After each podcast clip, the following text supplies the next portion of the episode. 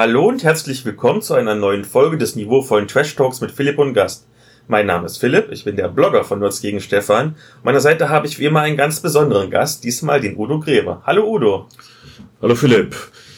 Ich bin Udo Grebe von Udo Grebe Game Design. Wir sind ein Distributor, der spezialisiert ist auf englische Brettspiele aus dem Konfliktsimulationsbereich.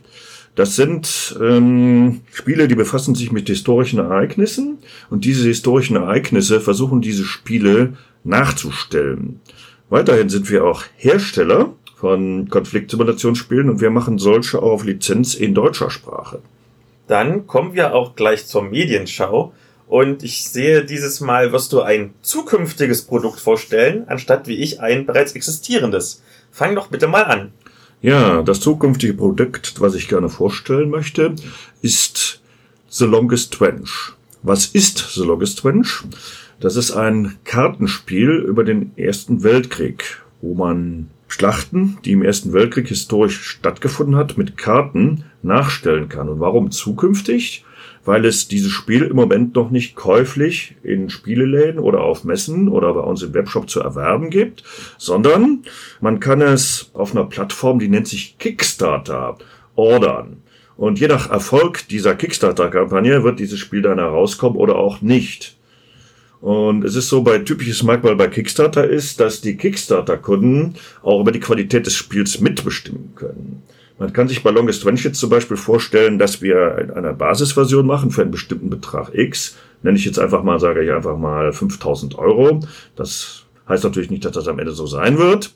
Und das wird dann nur aber in einer sehr basic Qualität, also normaler, billiger Karton, ohne Laminierung, ohne besondere Kartenqualität herauskommen. Wenn jetzt aber mehr Geld für dieses Spiel rauskommt, dann kann man die Karten auch in besserer Qualität machen, zum Beispiel in Pokerkartenqualität. Laminiert mit fünfter Farbe, nicht zerkratzbar, so wie man das eben von professionellen Kartenspielen kennt. So kann dann der Kickstarter-Kunde äh, über die Qualität mitbestimmen. Je mehr Geld auf Kickstarter reinkommt, desto besser ist das Produkt am Ende für alle Nutzer. Jetzt hast du schon ganz viele Fragen, die ich hier nachher stellen wollte, eigentlich vorweggenommen. Gemein. Und wie wird dieser Spielmechanismus ablaufen? Also, und ist es mehr so ein lokaler Konflikt, der gespielt wird, oder wird das so ein quasi über diesen gesamten vierjährigen Zeitraum spielen? Genau, du triffst es da genau. Das ist der vierjährige Zeitpunkt. Das läuft also so. Es gibt die Jahre und dann werden jeweils die Jahre in Quartale eingeteilt. Das Jahr 1914 hat nur zwei Quartale und da gibt es pro Quartal eine Schlacht und die Schlacht wird nachgespielt. Das läuft so, dass immer einer als Angreifer bestimmt ist. Das sind meistens die Mittelmächte die den Angreifer machen müssen. Und es ist aufgebaut in Zentrum, linker Flügel, rechter Flügel. Jeder Spieler legt auf einen Flügel eine Karte immer abwechselnd alternieren. Der Angreifer muss zuerst legen. Diese Armee, die dort hingelegt wird, hat einen bestimmten Kampfwert. Und den kann man aber noch verstärken. Jetzt ist wichtig, in welchem Quartal man ist, und es auf der Karte zu ersehen, dass bei bestimmten Schlachten, die man in den Quartalen erkennt, sind markiert. Zum Beispiel der Franzose hat einen General Joffre. Und der ist für die Marne-Schlacht mit einem besonderen Bonus versehen, aber nur für diese Marne-Schlacht. Ansonsten bringt der nicht so viel. Und dann bekommt er halt diesen Bonus. Zusätzlich können die Spieler noch beide Support, also Unterstützungskarten legen, also ihre Kampfwerte verstärken. Und am Ende findet noch ein Artilleriewurf statt. Und das kommt auch noch dazu. Da muss man würfeln von eins bis drei. Das wären dann Treffer. Also ein Artilleriewurf bringt einen Punkt dazu. Ein Zweierwurf bringt zwei Punkte dazu. Eine drei, drei Punkte. Eine vier bis sechs wäre Fehlschuss. Okay, das klingt schon etwas komplexer. Wird es auch ein recht komplexes Spiel, was vergleichbar ist mit den anderen Konfliktsimulationen, die es bei euch gibt? Oder wird es eher doch also was für den normalen Markt. Ja, das hat sich jetzt vielleicht komplex angehört, aber das war jetzt auch schon die gesamte Spielmechanik. Und man muss jetzt berücksichtigen, dass normale Co-Sims manchmal so 24 Seiten Regeln haben. So Longest Trench hat noch vier Seiten Regeln und äh, im Prinzip mit der kurzen Erklärung, die ich gerade gegeben habe, das ist auch schon das gesamte Spiel. Also Longest Trench ist eigentlich recht einfach gestrickt. Also man äh, muss sich auch nicht sehr viel merken, sondern die Karten, äh, man kann sozusagen direkt das, was am Tisch liegt, das ist, was am Ende bei dem Kampf rauskommt. Man zählt einfach seine Resultate zusammen. Man muss jetzt nicht noch in komplizierten äh, Tabellen nachgucken. Normale Cosims haben dann irgendwelche Tabellen, wo man dann nachgucken muss. 3 zu 1, 4 zu 1, 5 zu 1. Oh, und welches Wetter haben wir jetzt? Und äh, ach ja, habe ich andere Unterstützung oder nicht und derartige komplexen Dinge oder habe ich Luftunterstützung, das käme dann alles noch dazu. Und ist also verhältnismäßig wirklich einfaches Spiel. Sogar auch äh, die Bewertung einfach gilt auch, wenn ich das auf die Euro gehe, wenn ich die mit einbeziehe. Okay, dann kommen wir mal von der Vergangenheit zu meiner Medienschau und die spielt in der Zukunft. Ich rede über den Roman Shadowrun Alter Ego. Das ist ein Noir-Thriller in der Cyberpunk-Welt des Rollenspiels Shadowrun von Mike Krützwig-Gross. Ich habe, ich glaube, ich glaube, ich habe ihn jetzt das erste Mal richtig ausgesprochen, solange ich schon diesen Namen im Podcast nenne. Das Szenario vom Cyberpunk ist ja, das ist ein sehr sozialkritisches Literaturgenre, im Gegensatz zur Science Fiction, die ja öfters mal auch utopisch ist.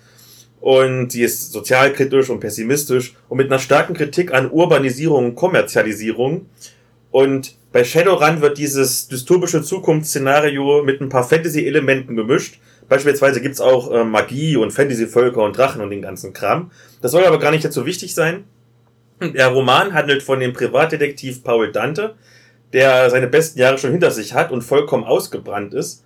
Und das heißt nicht nur so emotional und vollkommen fertig, sondern auch im wahrsten Sinne des Wortes, dass er keine Magie mehr richtig wirken kann, wie man es bei Shadowrun normalerweise machen kann. Ähm, aber er hat Glück, seine Komplizin Agi, das ist so eine Hackerin oder wie es in diesem Szenario heißt, Cyberdeckerin, hat sozusagen den Google-Suchalgorithmus gehackt und ihm damit einen einfachen Auftrag beschafft, Nämlich die Abteilungsleiterin eines Megakonzerns sucht ihren vermissten Liebhaber, was politisch ein wenig heikel ist, weil er ein engagierter Lokalpolitiker ist und damit gegen die Interessen des Megakonzerns agiert. Ähm, ganz so einfach ist der Auftrag dann natürlich doch nicht, wie man gedacht hat, weil dieser Liebhaber natürlich nicht ohne Grund verschwunden ist und weil auch konzerneigene Geheimdienste sich für sein Verschwinden interessieren. Alter Ego hält sich vom Aufbau her an einschlägige Handlungsbögen, wie man sie zum Beispiel auch aus Actionfilmen kennt oder eben aus den Shadowrun Rollenspielabenteuern. Erst muss man ermitteln, dann stellt man eine schlagkräftige Truppe zusammen, dann organisiert man ein One, also so eine Befreiungsaktion. Es läuft natürlich nicht wie geplant, weil noch Großkonzerne und Geheimdienste und irgendwelche andere Fraktionen mit rummischen und am Ende muss man die ganze Welt schaffen. Der Autor schafft es dabei ganz hervorragend, das Spielgefühl und auch die Atmosphäre dieses Rollenspiels in seinen Roman zu übertragen. Dabei merkt man besonders, mit welcher Liebe zur Kreativität er diese dystopische Welt beschreibt. Vom Berliner Anarchistenghetto bis hin zu der luxuriösen Konzernwelt wirkt alles irgendwie überhaupt nicht einladend, aber trotzdem ist man davon total fasziniert. Bei all der Liebe zum Setting stehen die Figuren ein wenig zurück. Die drei Hauptfiguren Dante, Agi und die Auftraggeberin werden mit genau so vielen erzählerischen Facetten und Charaktereigenschaften versehen, wie das eben nötig ist. Und alle anderen Figuren habe ich jetzt schon vergessen und ich habe den Roman erst vor ein paar Wochen gelesen. Die Handlung an sich ist spannend und bietet eine gute Mischung aus dialoglastigen Ermittlungsarbeiten und Detektivarbeiten, atmosphärischer Weltbeschreibung und dramatischer Cyberpunk-Action.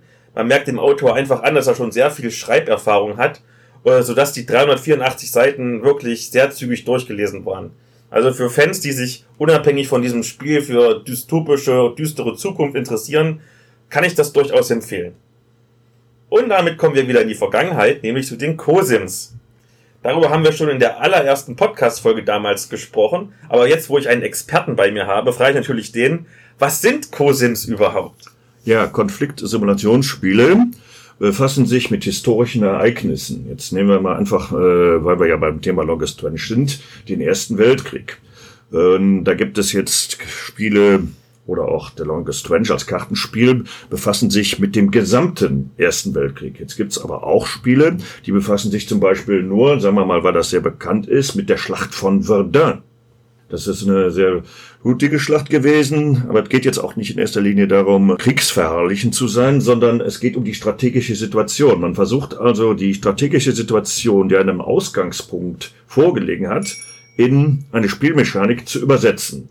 Und dann das dann nachzuspielen. Dann ist es dann aber so, dass es anders als historisch auch zu einem anderen Ausgang kommen kann, weil es ja ein Spiel ist. Man kann ja nicht erwarten, die Mittelmächte haben historisch den Ersten Weltkrieg verloren, aber man kann ja nicht von dem Spieler der Mittelmächte erwarten, dass er ständig so spielt, dass die Mittelmächte immer verlieren.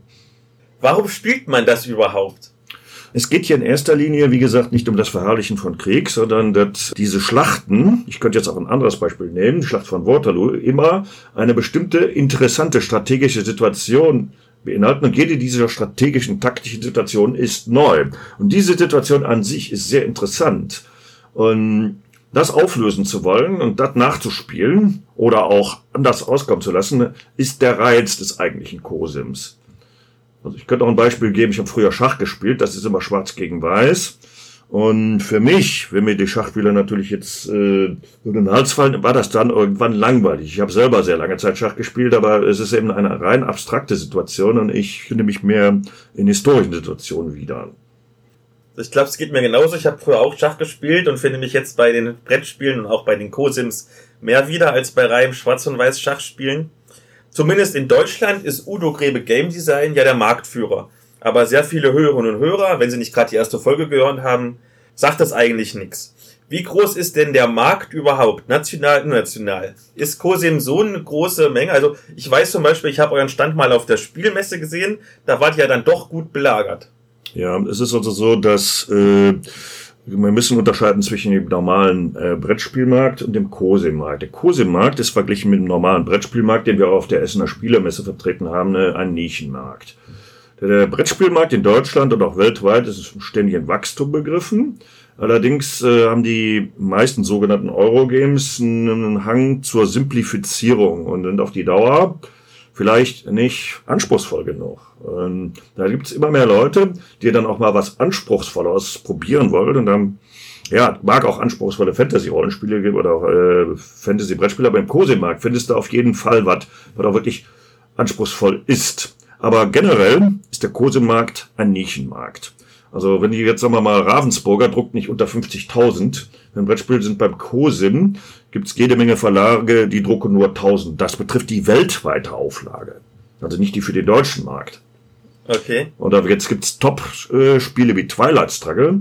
Davon hat GMT, wenn ich jetzt äh, richtig liege, etwa 50.000 gedruckt und wir haben insgesamt alle Auflagen gerechnet, etwa 6.000 Gleichgewicht des Schreckens, das ist die deutsche Version davon, gedruckt.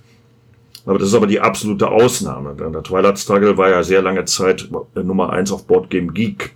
Zum Beispiel unser eigenes Forte Sevastopol ist eine Tausender Auflage, ist auch vor kurzem erst erschienen und da wird es auch garantiert keinen Nachdruck geben und wir brauchen da auch sehr lange Zeit, diese Tausender Auflage weltweit zu verkaufen, weil das Thema eben sehr speziell ist. Mhm. Wie ist die ähm, COSIM-Szene eigentlich organisiert? Ist das mehr so lokal oder über das Internet vernetzt? Und gibt es da auch Conventions und Messen, ähm, wie zum Beispiel bei Rollenspielen, wie es das gibt, wo man sich trifft und austauscht? Oder gibt es da nur so kleine lokale Stammtische? Es gibt beides. Also es gibt einmal zum Beispiel, eben, wenn wir da hier in Deutschland es gibt die Gesellschaft für historische Simulationen, kurz GHS.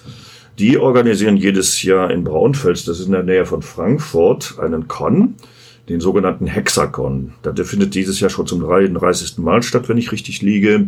Und dort treffen sich dann die Leute, die dort auf dieser speziellen, nur für Cosims bestimmten Veranstaltung spielen. In Amerika gibt es was Vergleichbares, die sogenannte World Board Game Championships. Ist zwar für alle Brettspieler zugelassen, die Cosims sind dort aber dominant.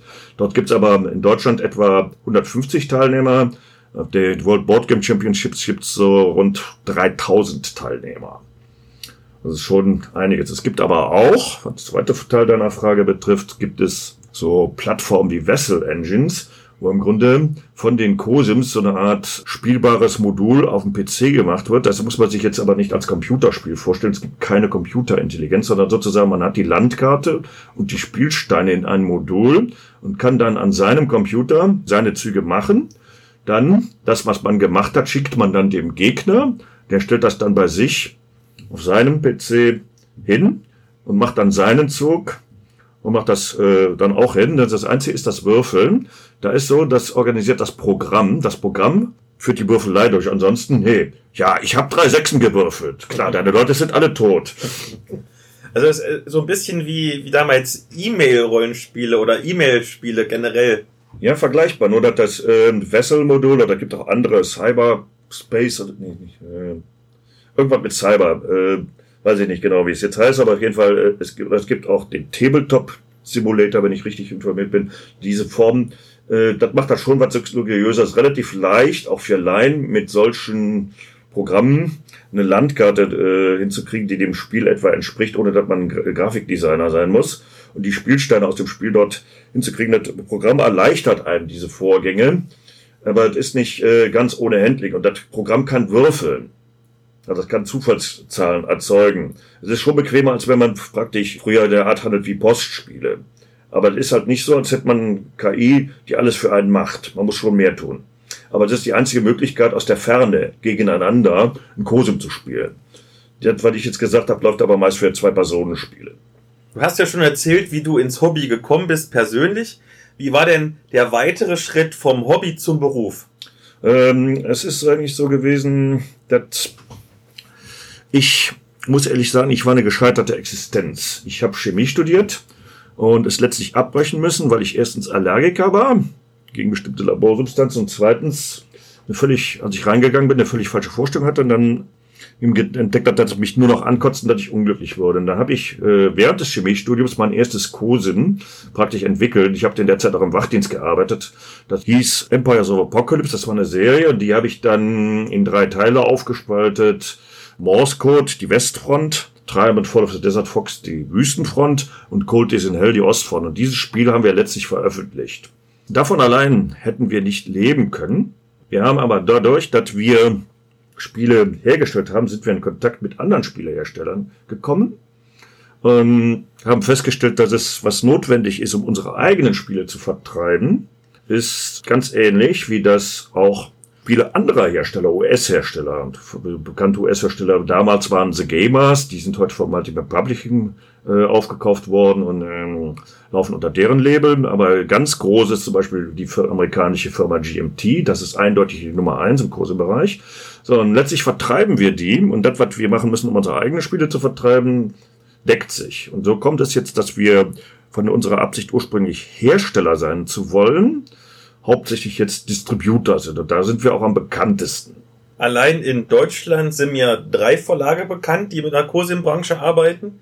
Ist der Markt, obwohl er so eine Nische ist, doch noch so groß, um das alles zu bedienen? Oder ist es eher wie beim Rollenspiel, dass die Spielerinnen und Spieler überdurchschnittlich kauffreudig sind? Es ist so, dass man im Cosim-Bereich natürlich äh, über einen gewissen Bildungsstand verfügen muss, weil Solange Strange ist ein einfaches Spiel, das spricht auch den Eurogamer an, aber die meisten Kursims sind deutlich komplexer. Die erfordern erstmal gute Englischkenntnisse, weil es die einfach nicht auf Deutsch gibt. Und das sind keine normalen Schulenglischkenntnisse, das geht schon äh, sehr großen äh, Detailreich. Kommt, da muss da sehr viele Fachbegriffe. Man muss also schon ein fundiertes, flüssiges Englisch sprechen, um diese Kurse spielen zu können. Und als zweites ist so, dass diese Leute, wenn man zwangsläufig dann einen hohen Bildungsstandard haben, die meisten Leute, die einen hohen Bildungsstandard verfügen über ein überdurchschnittliches Einkommen. Das ist also, was man hier äh, als gegeben voraussetzen kann. Das ist also äh, Cosims werden selten, ich will das nicht überheblich klingen, von Hilfsschülern gespielt. Das glaube ich auch. da sich ja teilweise verschiedene Cosims mit derselben Schlacht oder mit demselben Krieg beschäftigen, Spielen sich dann auch alle gleich oder haben die denselben Ausgang? Oder gibt es, obwohl es zum Beispiel, keine Ahnung, zehn Spiele gibt zu Waterloo, ähm, gibt es da verschiedene Spielerfahrungen oder ist es immer gleich? Nein, das ist äh, völlig unterschiedlich, weil die Spielmechanik ja anders ist. Es gibt ja auch einen ganz anderen Komplexitätsgrad. Es gibt zum Beispiel, wenn wir Thema Waterloo ansprechen, ein ganz einfaches Spiel, das nennt sich W1815. Das ist ein Kartenspiel. Da werden die gesamten Informationen äh, mit zehn Spielkarten auf der napoleonischen Seite und, äh, glaube ich, wenn ich richtig liege, 14 Spielkarten auf der verbündeten Seite. Da hast du die äh, Engländer und die Preußen, die hier zusammen sind, die die gesamten Formationen darstellen.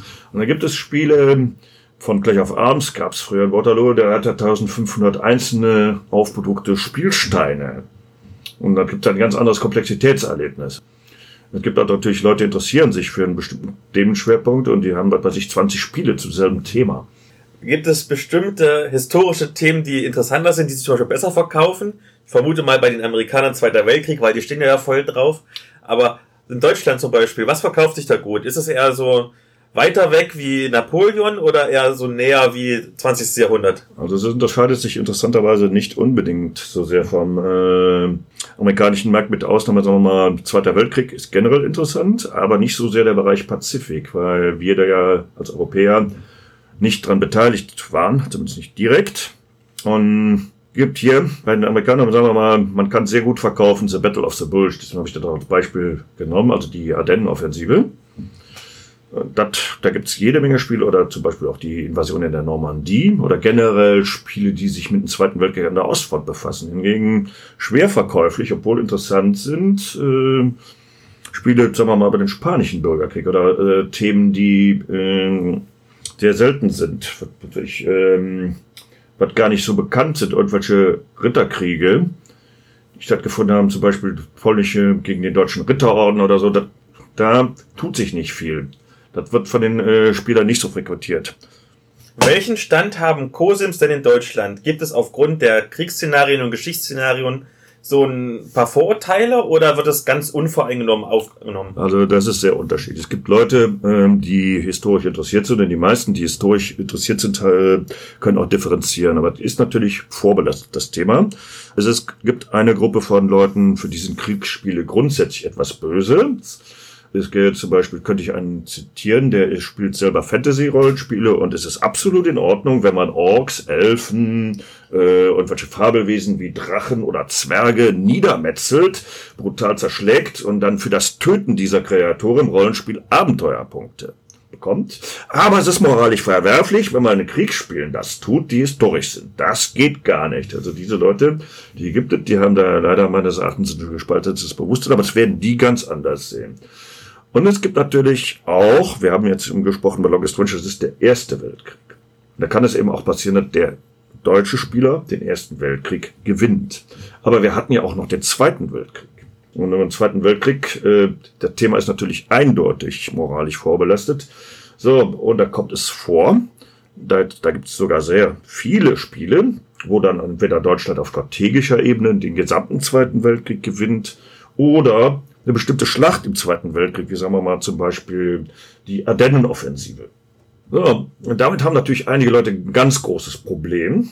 Es gibt dann auch Leute, die wollen dann Leute, die sowas spielen, als Nazis darstellen. Dem ist aber nicht so. Es geht den Leuten, die sowas spielen, nicht darum, einen anderen Geschichtsausgang zu erfüllen oder dass die wollten, dass Hitler den Zweiten Weltkrieg gewonnen hätte. Okay, es mag vielleicht ein paar Spinner geben, bei denen das doch so ist. Aber es geht dann in erster Linie um die interessante strategische Situation und die Ardennenoffensive, die ich gerade genannt habe, ist zum Beispiel eine sehr interessante strategische Situation. Die Alliierten, die hatten die Luftüberlegenheit, also die konnten drei Tage nicht fliegen. Und jetzt konnten endlich mal die Deutschen ihre besseren Panzer, im Prinzip ihre bessere Qualität an Bodentruppen, erfahrene Ostveteranen gegen die relativ neuen amerikanischen, in Anführungszeichen grünen Jungs, konnten das ausspielen. Diese Situation, die du sonst nicht hast.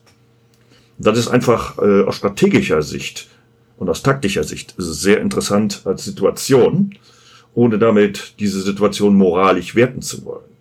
Dann, bevor wir zu deinem aktuellen Projekt kommen, äh, Heroes vs. Warlords, worüber wir noch ein bisschen reden werden, gehen wir doch mal in die Vergangenheit. Meine erste COSIM, die ich jemals gespielt habe und von der ich immer noch schwärme, ist Blitzkrieg General, was ja. du ja erfunden hast. Ähm, ist ja mittlerweile ausverkauft. Wird es davon nochmal irgendwann Neuauflage geben? Falls ja, wird es gleich oder überarbeitet? Und falls nein, was würdest du rückblickend ändern? Rückblickend würde ich das tolle Spiel heute auf eine andere Grafik setzen. Ähm, die Grafik, die wir damals in der Lage waren zu machen, entspricht heute nicht mehr dem, äh, was wir heute leisten können. Das ist auch der Hauptpunkt, der kritisiert wurde. Der zweite Punkt wurde kritisiert von Access Spielen, an die es sich auch richtet, dass es keine Miniaturen hat. Miniaturen sind sehr teuer, und vor allen Dingen die Form von den Miniaturen, aber wir würden es heute anders machen. Es kann eine Neuauflage von Blitzkrieg General geben. Wenn unsere anderen laufenden Kickstarter-Projekte erfolgreich sind, dann wird UGG erwägen, eine Neuauflage von Blitzkrieg General in grafisch viel verbesserter Qualität mit einer viel größeren aufgezogenen Landkarte, schöneren Spielstand, besserer Grafik, besseres Cover, alles zu machen und dann aber auch mit Miniaturen natürlich teuer sind. Letztere Miniaturen sind natürlich Stretch Goals. Dann, wenn wir schon über Crowdfunding und Kickstarter reden die ganze Zeit, nun habt ihr in der fernen Vergangenheit und auch in der nahen Vergangenheit jeweils einen Kickstarter zu Heroes vs. Warlords gemacht. Die waren beide leider erfolglos. Erstmal, worum geht's überhaupt bei diesem Spiel? Also Heroes vs. Warlords ist für UGG Neuland. Wir haben uns hier in dem Bereich der Fantasy Strategiespiele begeben. Es ist natürlich streng genommen auch ein äh, COSIM, allerdings kein, kein historisches COSIM. Wir haben natürlich ähnliche Abläufe, die man in COSIMs findet. Wir haben Bewegungen, die findet auf einem Geländefeld statt. Das Gelände ist aber anders als bei den historischen Schlachten hier unbekannt, weil es immer eine Fantasiewelt, die im Verlauf des Spiels noch entdeckt wird. Der zweite ist, ähm, wir haben ja keine historischen Figuren wie Napoleon gegen Wellington, sondern wir haben Amazonen, Barbaren und Ritter im Basisspiel, die einander bekämpfen und äh, versuchen zu erklären und die auch gegen neutrale Monster kämpfen. Ich habe mal geschrieben, glaube ich, in einem Artikel, das ist so wie Might, äh, Heroes of Might and Magic nur als Brettspiel. Das würde so ungefähr treffen.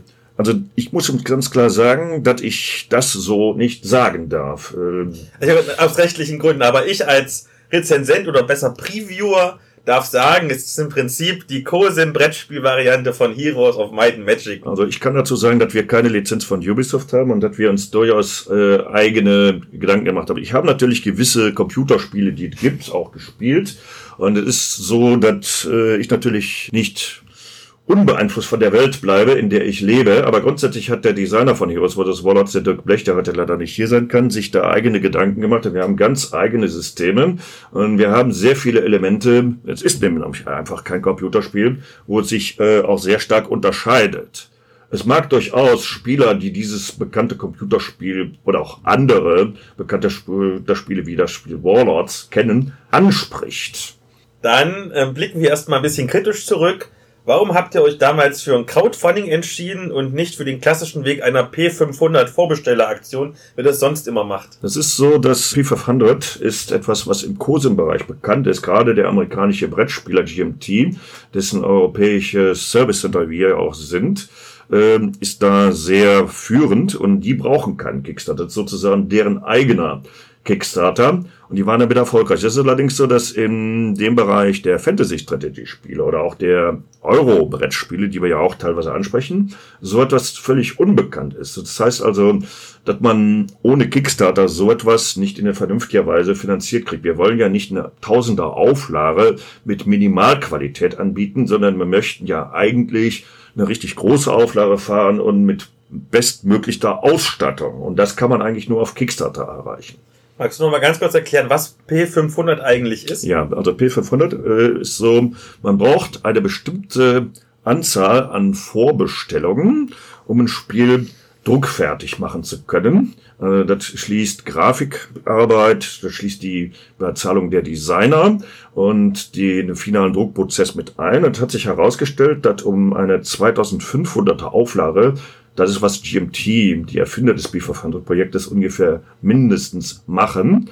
Braucht man 500 Spiele vorfinanziert durch die Vorbesteller, dann kann man als Verlag risikofrei so etwas machen. Und es hat sich auch gezeigt, dass wenn ein Spiel im P500 diese Menge der Vorbestellungen nicht schafft, dann tut das dann auch später nicht, auch wenn man da noch so sehr drauf hoffen wird. Somit ist das also auch eine Marktanalyse.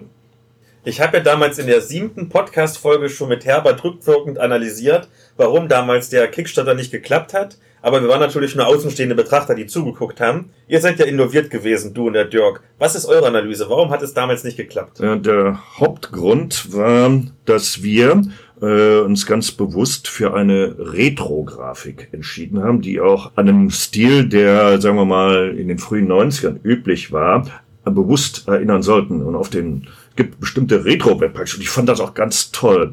Allerdings sieht es so aus, dass dieser Grafikstil von der Mehrheit, gerade auch der Kunden, die auf Kickstarter-Projekte backen, nicht mehr akzeptiert wird und als schlechte Qualität empfunden wird. Das haben wir nicht so beabsichtigt, aber dem müssen wir uns hinnehmen. Das hat sich gerade auch während der zweiten Kampagne gezeigt, dass, äh, das ähm, ein ganz entscheidender Punkt ist und daher haben wir uns entschieden, dieses Spiel nicht nur das Cover, sondern auch das gesamte Spiel noch einmal komplett äh, grafisch zu überarbeiten.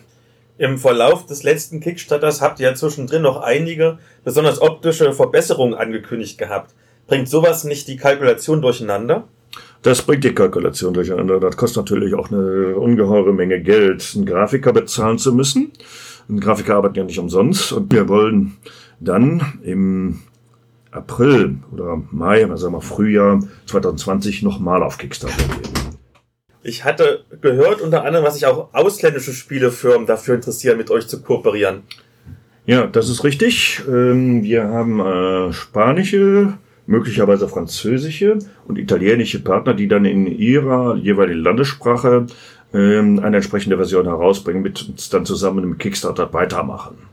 Und wir haben noch dazu eine Solitär-Expansion geplant, die sehr ausführlich ist, einen sehr ausführlichen, detaillierten Solitär-Modus äh, haben wird, anders als in der ursprünglichen Version, wo nur ein Solo-Abenteuer geplant war, wo wirklich dann für Solitärspieler keine Wünsche mehr offen bleiben sollen. Dann zuletzt, hast du denn für andere Hörerinnen und Hörer, die zum Beispiel auch selber Cosims entwickeln wollen, noch ein paar Tipps und Tricks, was sie beachten müssen, was vielleicht auch anders ist bei normalen Brettspielen im Verhältnis dazu? Ähm, wenn man einen COSIM designen will, muss man sich historisch sehr genau bilden über die Schlacht, die man dann letztlich äh, entwerfen will. Also zum Beispiel, sagen wir mal, die Schlacht von Waterloo. Da muss man natürlich auch sehr detailreiche Informationen zur Verfügung haben. Äh, man kann da nicht wild drauf losdesignen. Also wenn du ein normales Spiel entwickelst, dann hast du eine Idee und die setzt du deine Spielmechanik um. Und mehr tust du nicht. Und dann machst du, wird die vielleicht grafisch aufbereitet. Hingegen musst du bei einem COSIM sehr genau versuchen, die historische Situation zu erfassen. Ansonsten werden die COSIM-Spieler das als Fantasy-Spiel abtun. Dann danke ich dir herzlich für deine Zeit und hoffe auf ganz viel Erfolg mit den Kickstartern und bedanke mich für das Interview. Gerne.